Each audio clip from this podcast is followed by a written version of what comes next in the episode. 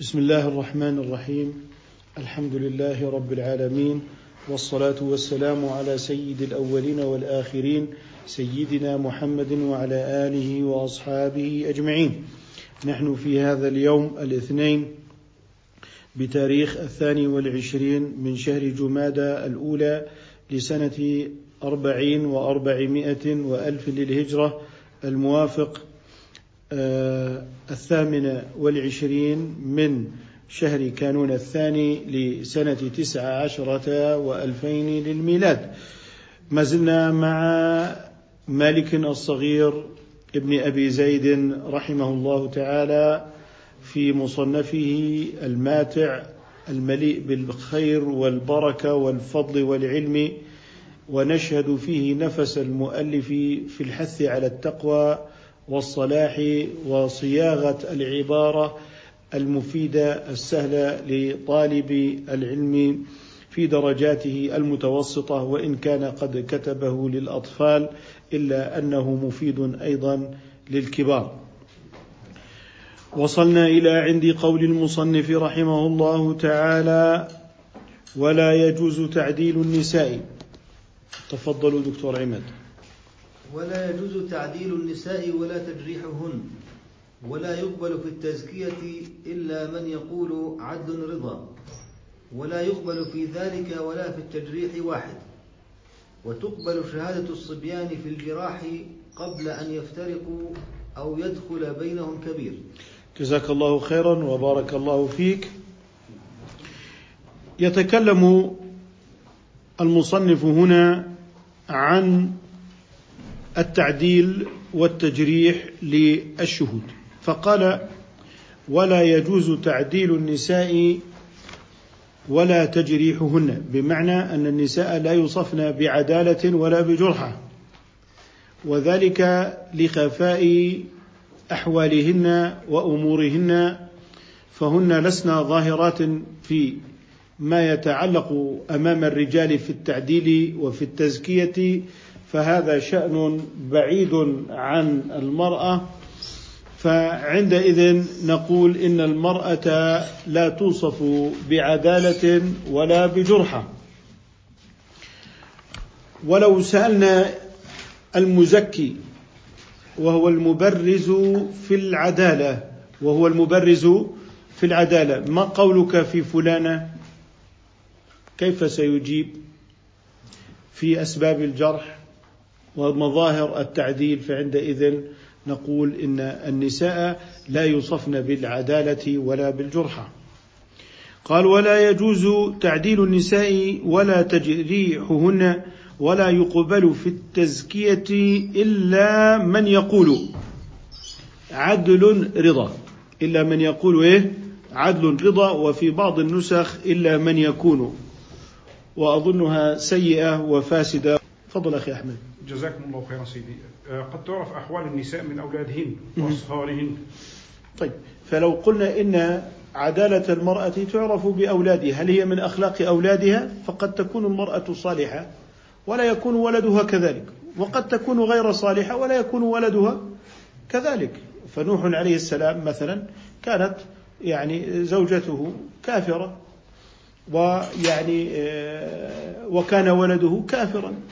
واضح؟ فيعني لا يشترط أو لا يلزم من صلاح الأبناء أن يكون الوالد صالحا وهذا مشاهد بالحقيقة والواقع والشاهد الحس معتبر شرعا وشاهد الحس معتبر شرعا. لذلك نحن نقول يعني إذا كان هناك من أولاد الأنبياء ونحن عندما نقول من أولاد الأنبياء الصلبيين أما ما جاء في يعني ابن نوح عليه السلام إنه ليس من أهلك إنه عمل غير صالح. هذا الذي يعني ظهر في بعض الفيديوهات من يطعن في فراش نوح عليه السلام وهذا بئس ما فعل. فالأنبياء منزهون في فرشهم عن مثل هذا وهم يعني آه، لا يليق بهم ذلك. ولكن الكلام إنه في قوله تعالى إنه عمل غير غير صالح يدل على أنه عمل غير صالح وهذا في قراءة أخرى إنه عمل غير صالح. ونحن نصف أيضا الشخص بالمصدر بمعنى نقول عمل عدل مثلا رجل سوء وهكذا. فبالتالي تم الوصف هنا بالإيه؟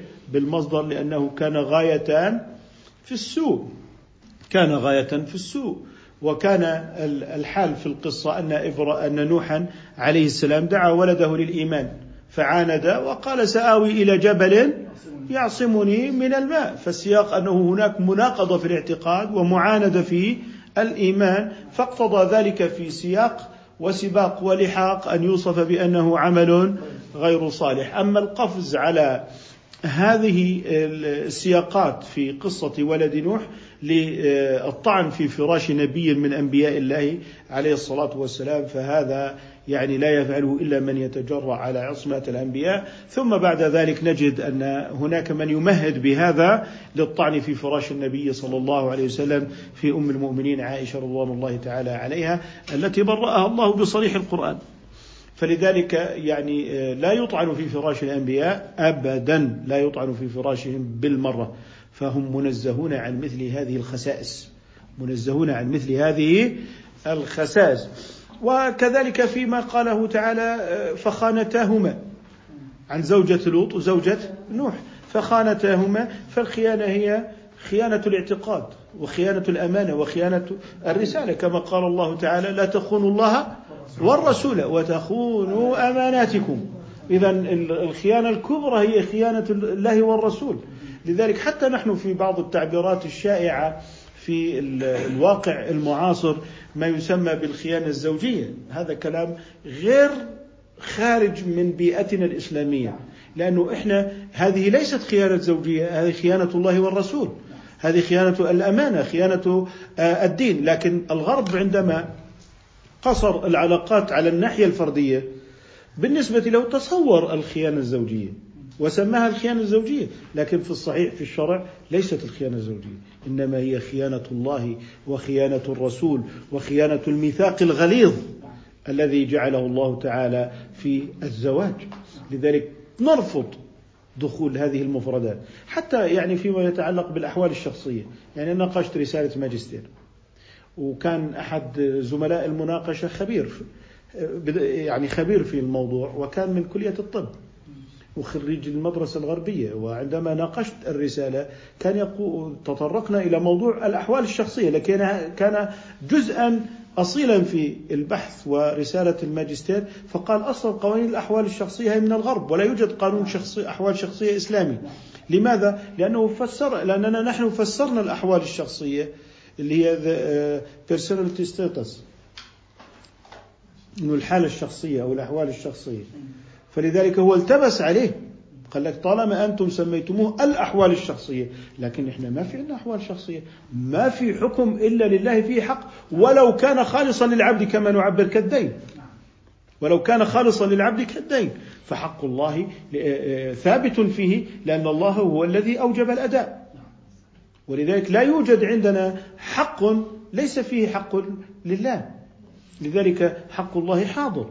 لذلك نحن نقول إنه هناك بعض التعبيرات يجب أن ننتبه إليها خصوصا مثل هذه التعبيرات الخيانة الزوجية أو الأحوال الشخصية أو ما إلى ذلك. فنحن عندما نتكلم ينبغي أن نتكلم من رؤوسنا ومن بيئتنا لا أن ننشغل بالترجمة وتصبح هذه الترجمات هي العناوين العريضة لحياتنا.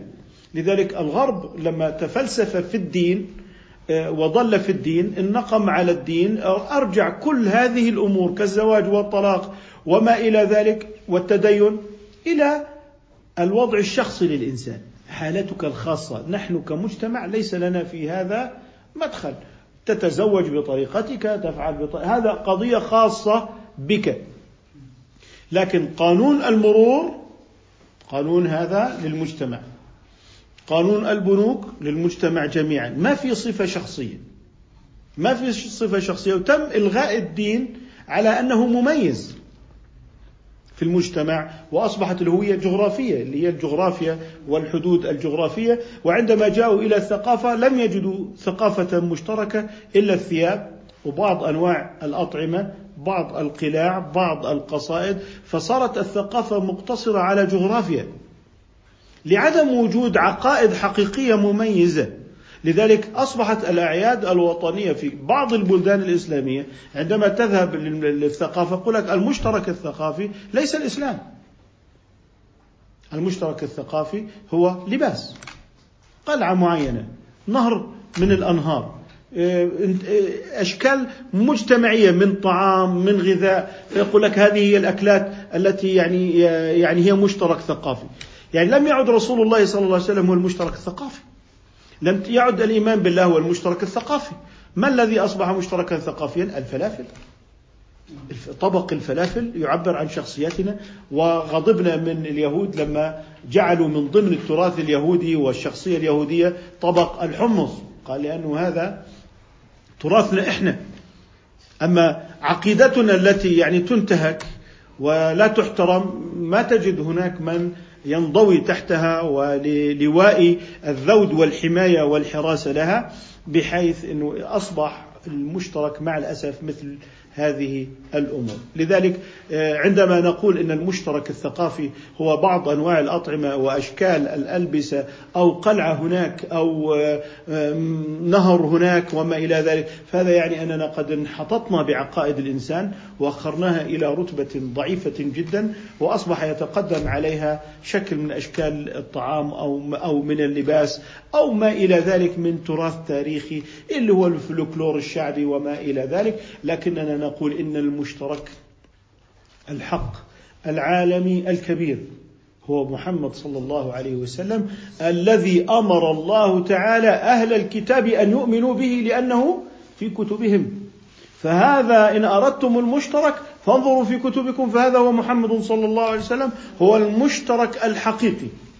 ولما كان رسولا للعالمين فهو المشترك العالمي رقم واحد وهو أنه نبي الجميع.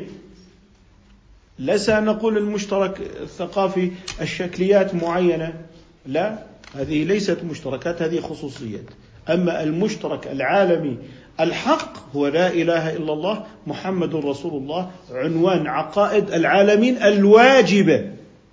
العقائد الواجبة. لذلك آه، نحن عندما نتكلم في شأن آه، علمي ديني عقدي علينا أن نكون واعين تماما لما نتداوله من مفردات لما نتداوله من مفردات. وهذا عندما نحن نقول إن النساء لا يوصفن بتعديل أو بجرحة إنما هو لخاصة المرأة. ونحن نقول المرأة حتى في عند المحدثين لم يعرف الكذب في النساء أصلا. إنما الكذب كان في الرجال. الكذب على النبي صلى الله عليه وسلم إنما كان الكذب على رسول الله في الرجال. لم يعرف الكذب في النساء في رواية حديث النبي صلى الله عليه وسلم. على كل نحن عندما نتكلم في التزكية عندما نتكلم أن المبرز في العدالة هو من يزكي. وقلنا إن المبرز في العدالة هو الذي انقطع في أوصاف الخير. العلماء الافذاذ الذين يظهر من حالهم الصلاح والتقوى والغيرة على الدين. هؤلاء هم المنقطعون في الصفات التي هي صفات الخير الجامعة لخصال البر والصلاح. إذا نقول آه، لابد أن يعبر المبرز في العدالة في تزكيته أن يقول فلان عدل رضا. عدل لا تكفي على القول المشهور. لابد أن يقول عدل رضا لقوله تعالى من ترضون من الشهداء. ممن ترضون من الشهداء. لابد أن نكون نرضاه. الفكر الغربي لا يهتم لقضية الرضا في الشهادة ولا يهتم للعدالة نهائيا. لأن أصلا البينات الشخصية ليست ذات قيمة عنده هي وراء الكتابية هي وراء البينات الحسية. لذلك يجعل البينات الشخصية متأخرة في الرتبة عن بقية البينات. طيب لماذا فعلتم ذلك؟ قال لو فعلنا ذلك لجاء غدا رجلان يشهدان بأن هذا الرجل هو الذي يملك هذه العمارة أو يملك هذا البناء أو قد اشتراه بمبلغ كذا أو لأن لفلان على فلان مليون دينار. نقول لهم نحن لا نقبل أي شاهد أصلا. نحن نقبل شهادة العدول. من هم العدول؟ الذين زكاهم الناس. كيف زكوهم؟ زكوهم بناء على معايير للصلاح. ما هي معايير الصلاح؟ عندي الصلوات الخمس عندي الجماعات اليومية عندي العبادات عندي الانتهاء عن الكبائر. اذا أنا أمتلك كما كإسلام معايير توضح أن هذا الإنسان مستقيم وهذا الإنسان ليس بمستقيم. لكن أنت كفكر لا ديني على سبيل المثال جعلت من لا يصلي كمن يصلي. وجعلت المسلمين كالمجرمين. وجعلت المحرمات والكبائر قضايا شخصية وجزء من الصحة النفسية. يعني ارتكاب الفواحش جزء من الصحة النفسية. طيب كيف ستملك الآن معيارا أن هذا صادق أو كاذب؟ لا يوجد عندك معي. لذلك أهملت الشهادة وقلت للقاضي اسمع من تشاء ورد من تشاء. هذا الأمر يرجع إلى التقدير الشخصي للشهادة التي أمامه. ولذلك طيب عندما نحن تحدث العقود نقول أحضر شاهدا وشاهدا لا ضير. طب الجريمة؟ لا يوجد. هناك وثائق. لا توجد هناك كتابات بمعنى اللي هو يعني تعالوا واشهدوا. لذلك نحن نحتاج إلى إقامة الشهادة الشخصية في الجنايات. لكن ومع ذلك القاضي في الفكر الوضعي في الجنايات آه، له سلطة كبرى في التقدير حتى إيه؟ إنه يعني عمود القضاء المدني الإثبات. طيب وعمود القضاء الجنائي. طيب كيف تقام؟ كيف تقام الحقوق؟ آه أي نعم نحن طورنا في الفحص الجنائي المختبرات الجنائية نقول لك ونحن أيضا نقول بها. إذا نحن لا ننكر الفحص الجنائي. نحن بالعكس نعتبر الفحص الجنائي مهم جدا وهو أيضا مما يبنى عليه الحكم.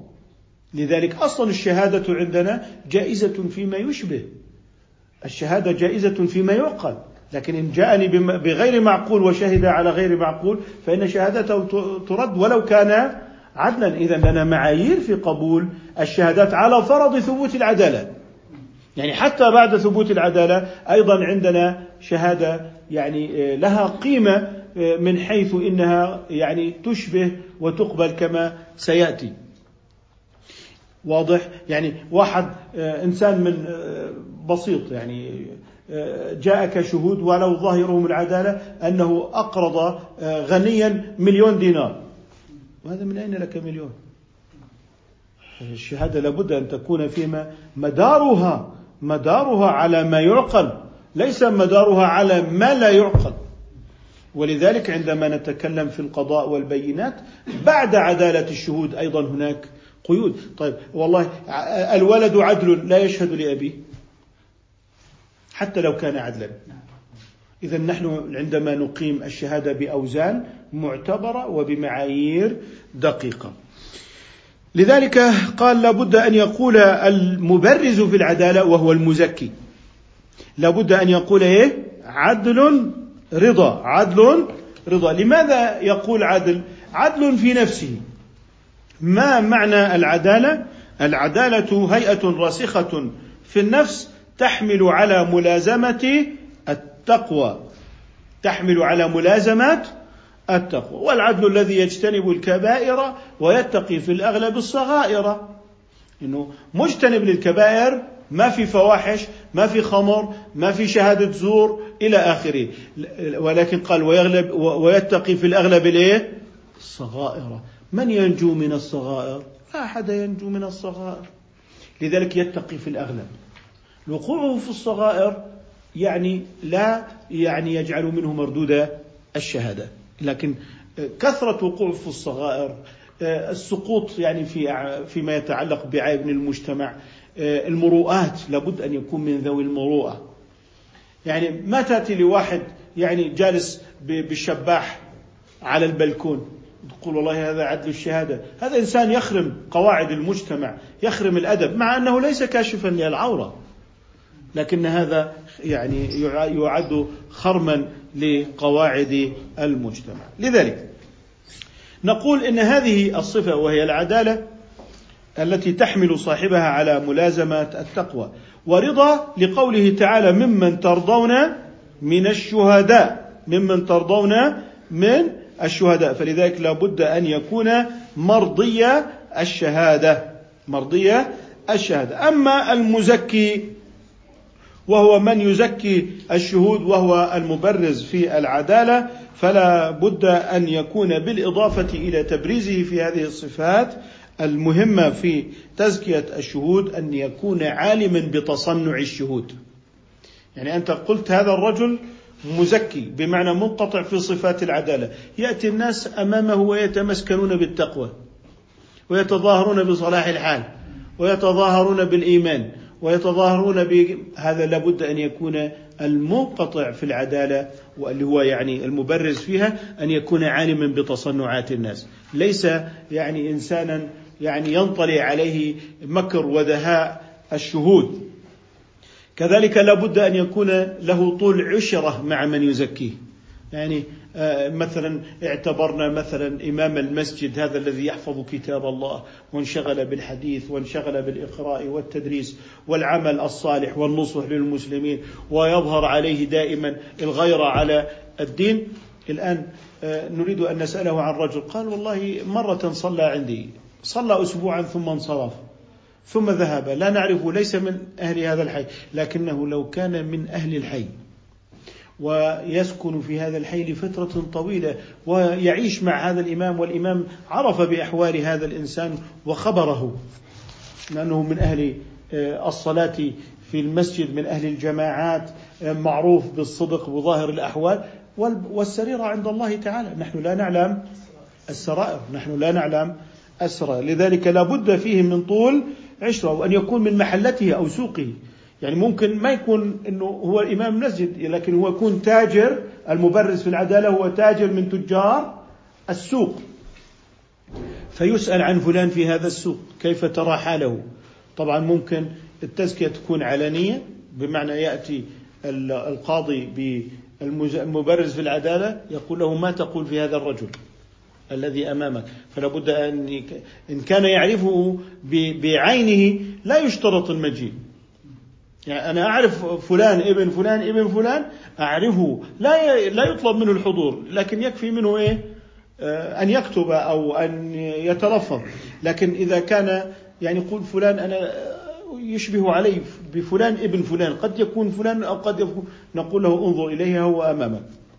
أما من ظهرت عليه أمارات الفساد وأصحاب الشبه فهذا لا يطلب تزكيته. لا يطلب تزكيته أصلا. يعني وهذا يعرفه القاضي في من يعني ظهرت عليه علامات الفساد. حتى لو زكي بالعدالة لا يقبل.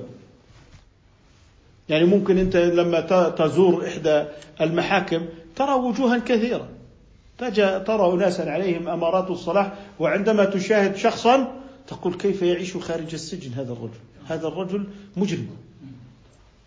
لما تراه من سوء حاله الوشم والسلاسل والمشعر والضربات والجروح والإيه؟ ويظهر عليه علامات الشر ويظهر عليه علامات. ولا يحكم القاضي إلا بالتزكية. لا يحكم القاضي إلا بإيه؟ إلا القاضي مع المسافرين. إلا القاضي مع مين؟ مع المسافرين. حتى لو ظهرت القاضي غير ظهرت علامات الصلاح. يعني والله هذا ظهر لابس لباس العلم. هذا لبس لباس الصالحين. لا تكفي علامات الصالحين للقضاء بالتوسم. لا تكفي. هذا في القضاء الحاضر.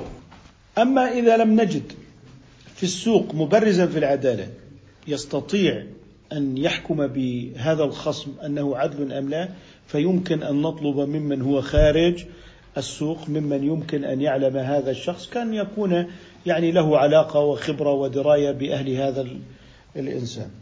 قال: ولا يقبل في ذلك ولا في التجريح واحد. إذن ولا يقبل في ذلك أي في التزكية. ولا يقبل في ذلك ولا في التجريح واحد. يعني لابد من تعدد المزكين. لابد من تعدد المزكين. يعني لابد أقل ما يكون اثنان. فيشهد اثنان بأن هذا فلان عدل رضا. فيشهد الاثنان بأن هذا عدل رضا. إلا إذا كان من جهة فحص القاضي. بمعنى القاضي هو الذي أراد أن يفحص العدالة. فإذا أراد أن يفحص العدالة فعندئذ يرسل إلى المبرز بالعدالة واحد ولو واحد ثم يقول له أخبرني عن أمر فلان. فيقول له هو عدل الرضا فهذا ما كان على جهة الخبر فلا يشترط فيه التعدد. أما ما كان على جهة الشهادة فيشترط فيه التعدد. لو أنه أراد أن يزكي علانية فلا يكفيه أن يكتفي بواحد. لابد أن بالخصم الواحد أن يشهد له أو للشاهد أن يشهد له اثنان بالعدالة.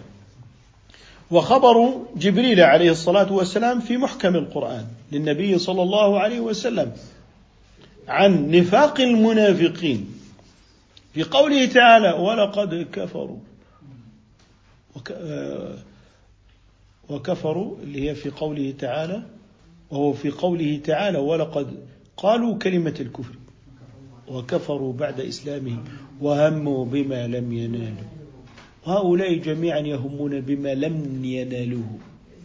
هموا بما لم ينالوا هو حقوق المرأة حقوق الطفل. يريد أن يتكلم بإعادة آه، قراءة القرآن قراءة غنوصية باطنية لإنتاج سلة من الحقوق المتوافقة مع العولمة. هؤلاء كلهم يهمون بما لن ينالوا. ولذلك يعني هم يطرحون طروح لكنهم يريدون ما هو أبعد من ذلك. لذلك الله عز وجل يكشف عنهم أنهم هموا بما لم ينالوا وأخبر عنهم ولقد قالوا كلمة الكفر وكفروا بعد إسلامهم. لكن هل هذا يقام عليه الحد؟ على من شهد عليه القرآن بذلك؟ هذا خبر خفي وليس شهادة والردة تتطلب إيه؟ الشهادة. ونحن لا يوجد عندنا كهنوت في الإسلام بأن يحكم القاضي بما يستقر في الوجدان. لذلك عندنا شهادات وبينات ويتتبع القاضي الشهادات والبينات ويحكم بناء على الشهادات والبينات وليس بما يقع في نفسه كما هو في القانون الجنائي بالذات. أنه بناء على ما استقر في وجدان المحكمة. وهذا لا نقبله في الشريعة. ولو كان هذا يصح لكان أولى الناس أن يحكم بالوجدان هو رسول الله صلى الله عليه وسلم عندما قال في المرأة الملاعنة لو كنت آخذا أحدا بحد بلا بينة لعاقبتها أو لرجمتها. هذا هو خير وجدان.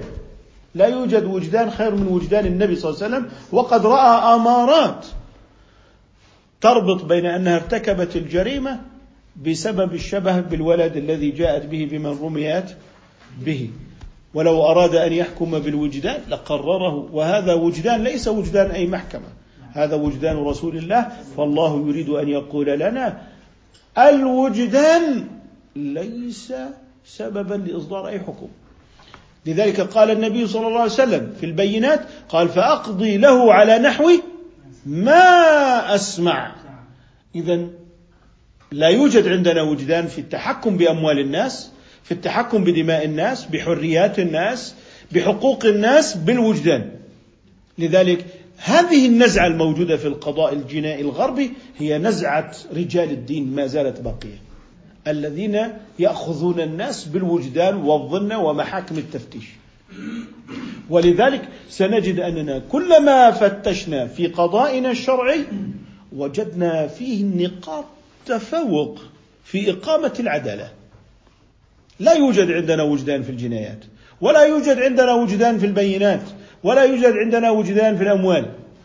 عندك البينة عند ذلك احكم بالبينة. أما وجدان القاضي فهو عبارة عن تخمينات يتبعون إلا الظن وما تهوى الأنفس ولك الحق أن ترد البينه كما كيفما تحب ولك الحق أن تسمع كما تشاء. إذا نحن نصبح أمام سلطات مطلقة للإنسان تتحكم في دم الإنسان وفي مال الإنسان وفي حريه الإنسان وهم الإسلام الدائم أن يفصل بين الإنسان والخالق. وهذا هو ديدن التوحيد في القضاء. أنت تحكم بناء على الظاهر فقط. أما وجدانك فدعه فليس وجدانك بمحط نظر الله عز وجل في الأحكام. ولو كان الرسول صلى الله عليه وسلم سيحكم الوجدان لقتل المنافقين. فهم أسوأ أنواع المرتدين. لذلك لم نقم أحكامنا الفقهية ولا القضائية على الباطن أبدا. ولا تقام أحكام الشريعة على الأوصاف الباطنة أبدا. إنما هي مقامة على الظاهر. لذلك عندما نتكلم في العلة نقول الوصف له المناسب؟ الظاهر. الظاهر. وليس الخفي الباطن لذلك تجد الشريعة هي التي تقوم بعمل فصل سلطات حقيقي بين الإنسان بوصفه منفذا وبين رب العباد بوصفه مشرعا. هنا تجد فاصلا حقيقيا قادرا على بناء مجتمع العدالة. وهنا الملاحظ الدقيقه في قضائنا الإسلامي. لذلك تجد في مذهبنا ربما نخالف مذاهب معتبرة ونحن نضع المذاهب المعتبرة على رؤوسنا. عندما النبي صلى الله عليه وسلم قال في الرجل الذي وقصته الناقة لا تخمروا رأسه. لماذا قال؟ لأنه يبعث يوم القيامة ملبيا. سيدنا الإمام الشافعي جزاه الله عنا خيرا قال آه، وهذا في كل محرم وقصته الناقة. لكن عند مالك هي واقعة عين لا تتعدى غيرها لأن النبي صلى الله عليه وسلم علل بأنه يبعث يوم القيامة ملبيا. ونحن لا نعرف هذا الميت في هذا القرن هل يبعث ملبيا أم لا يبعث ملبيا. ربما جاء لغير قصد الحج ربما جاء للإحداث فتنة. ربما جاء لإحداث مصيبة في المسلمين. كيف نقول لعله يبعث يوم القيامة ملبيا؟ فلذلك آه، مذهب مالك يجعلها حالة خاصة ويجعل القياس أنه كغيره من الموتى. كذلك في المرأة الغامدية التي رجمت. قال آه، أحد الصحابة يا رسول الله آه، أتصلي عليها؟ استغرب لأن النبي صلى الله عليه وسلم لا يصلي على المحدود أو المقتول بقصاص إنما يصلي عليه المسلمون لأنه مسلم. قال لقد تابت توبة. لو قسمت على أهل المدينة لوسعتهم. طيب الآن عند المالكية لو أن رجلا أو امرأة آه، رجم هل يصلي عليه الفضلاء والعلماء؟ لا يصلون عليه. هل تصلح هذه تلك الحالة للقياس؟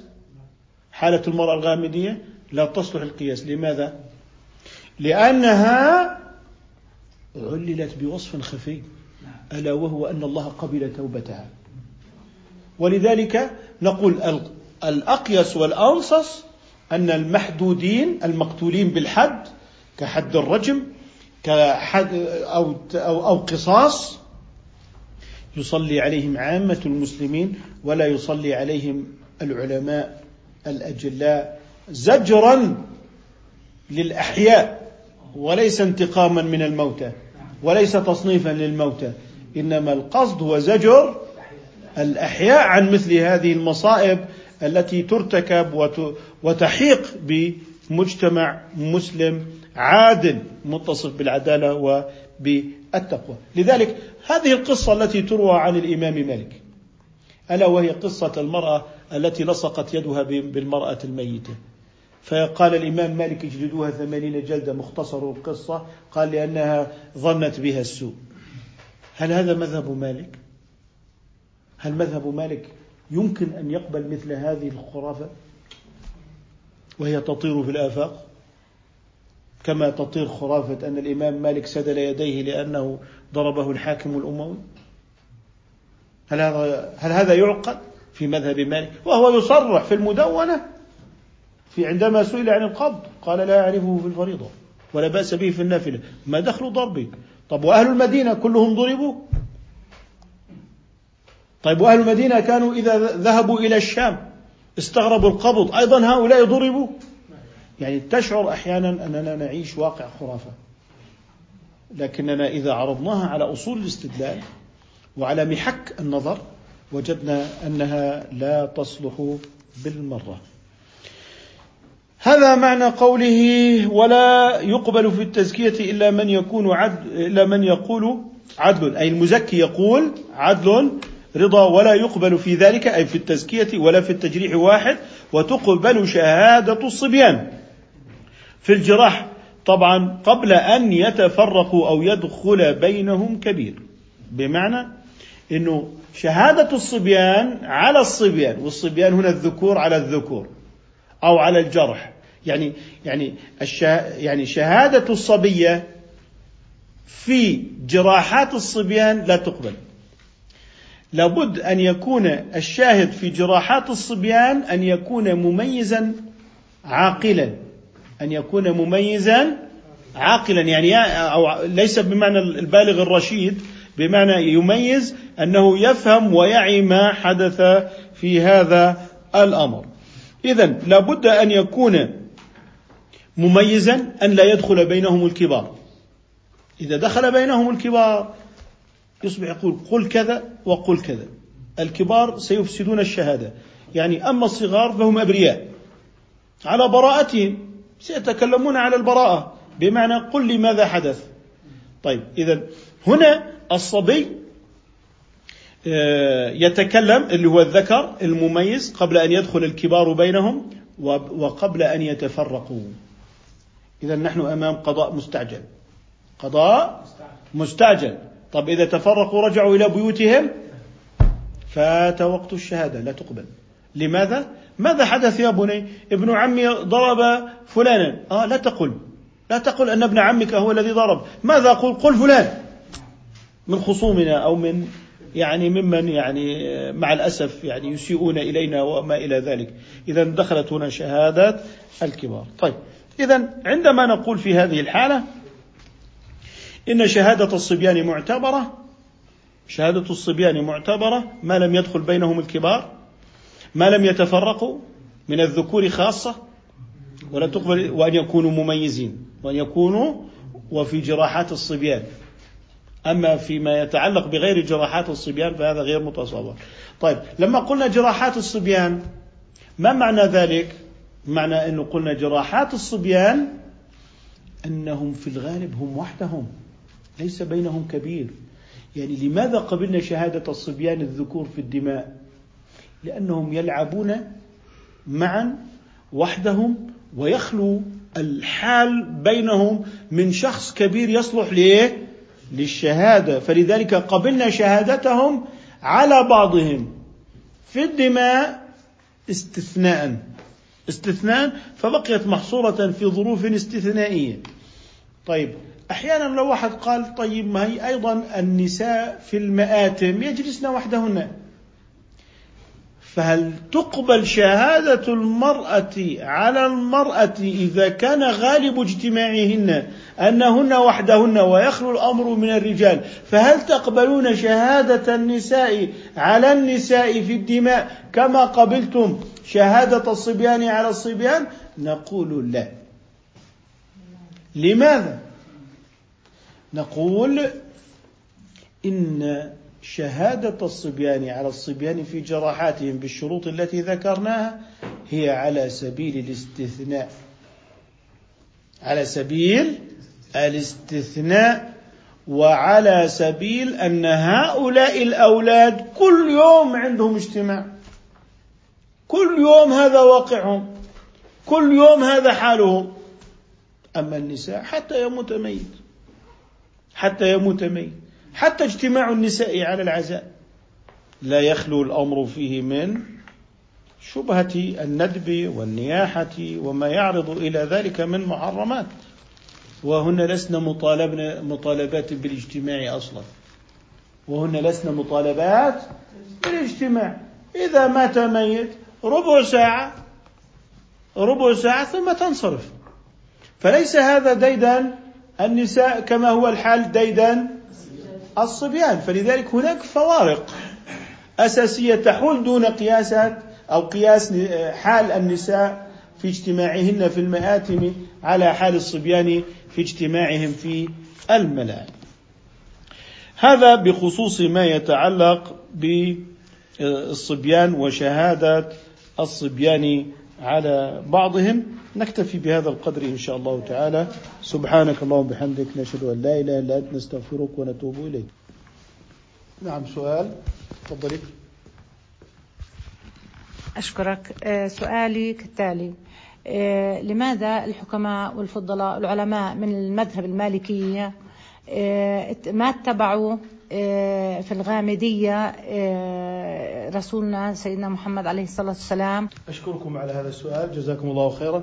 هو السؤال أنه الحديث ثابت وعمل به في حالة الآن هذه الحالة التي عمل بها في هذا الحديث هل الحديث خاص بهذه الحالة ولا له صفة عموم؟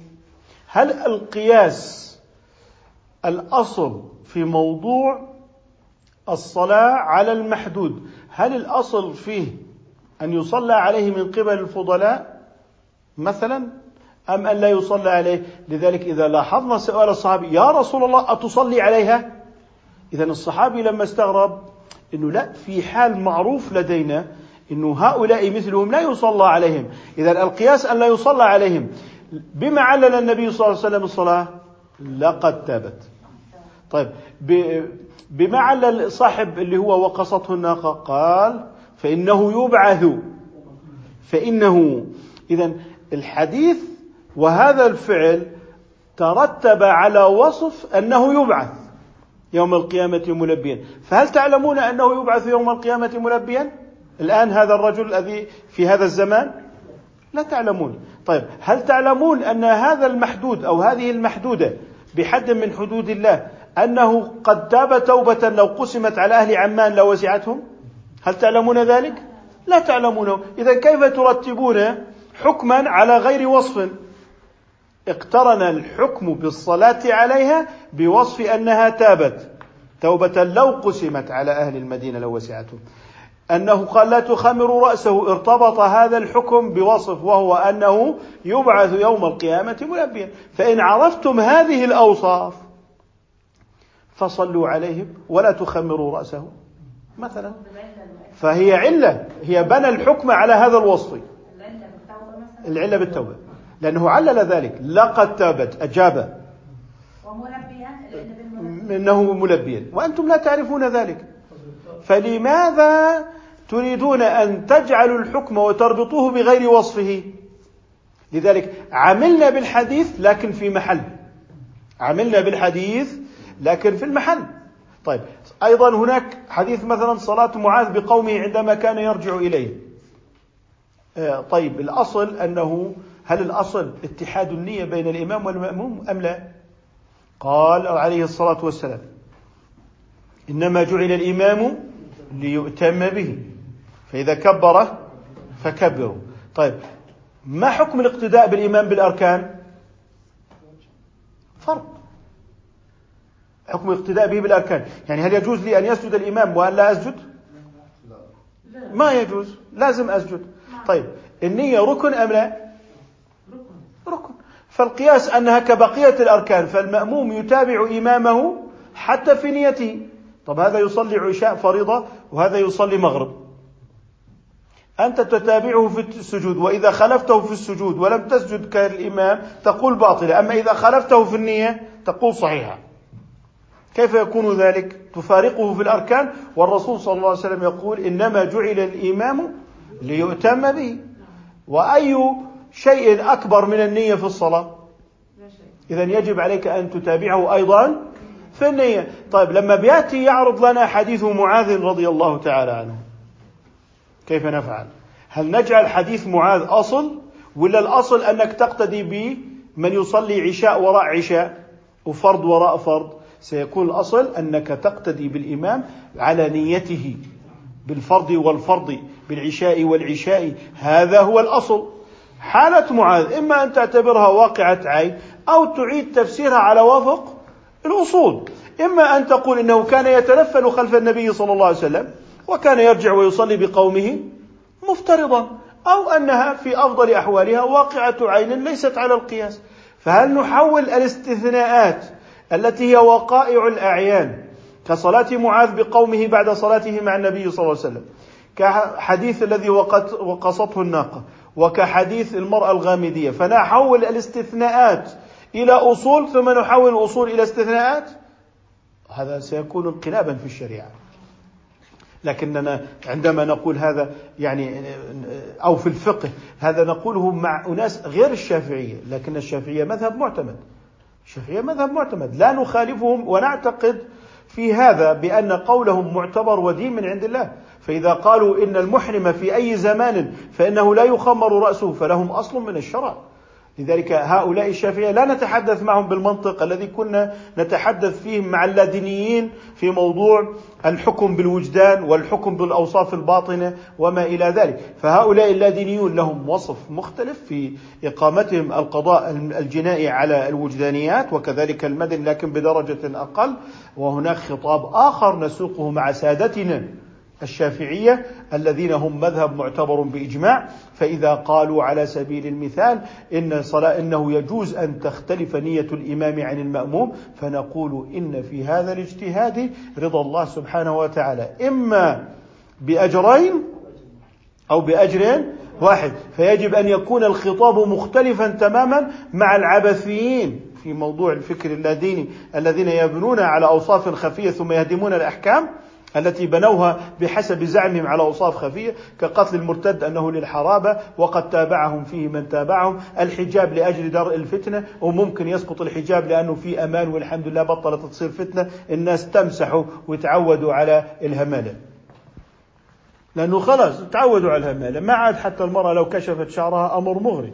بالعكس ممكن تصير المحجبة هي التي تكون يعني أكثر لفتا للنظر.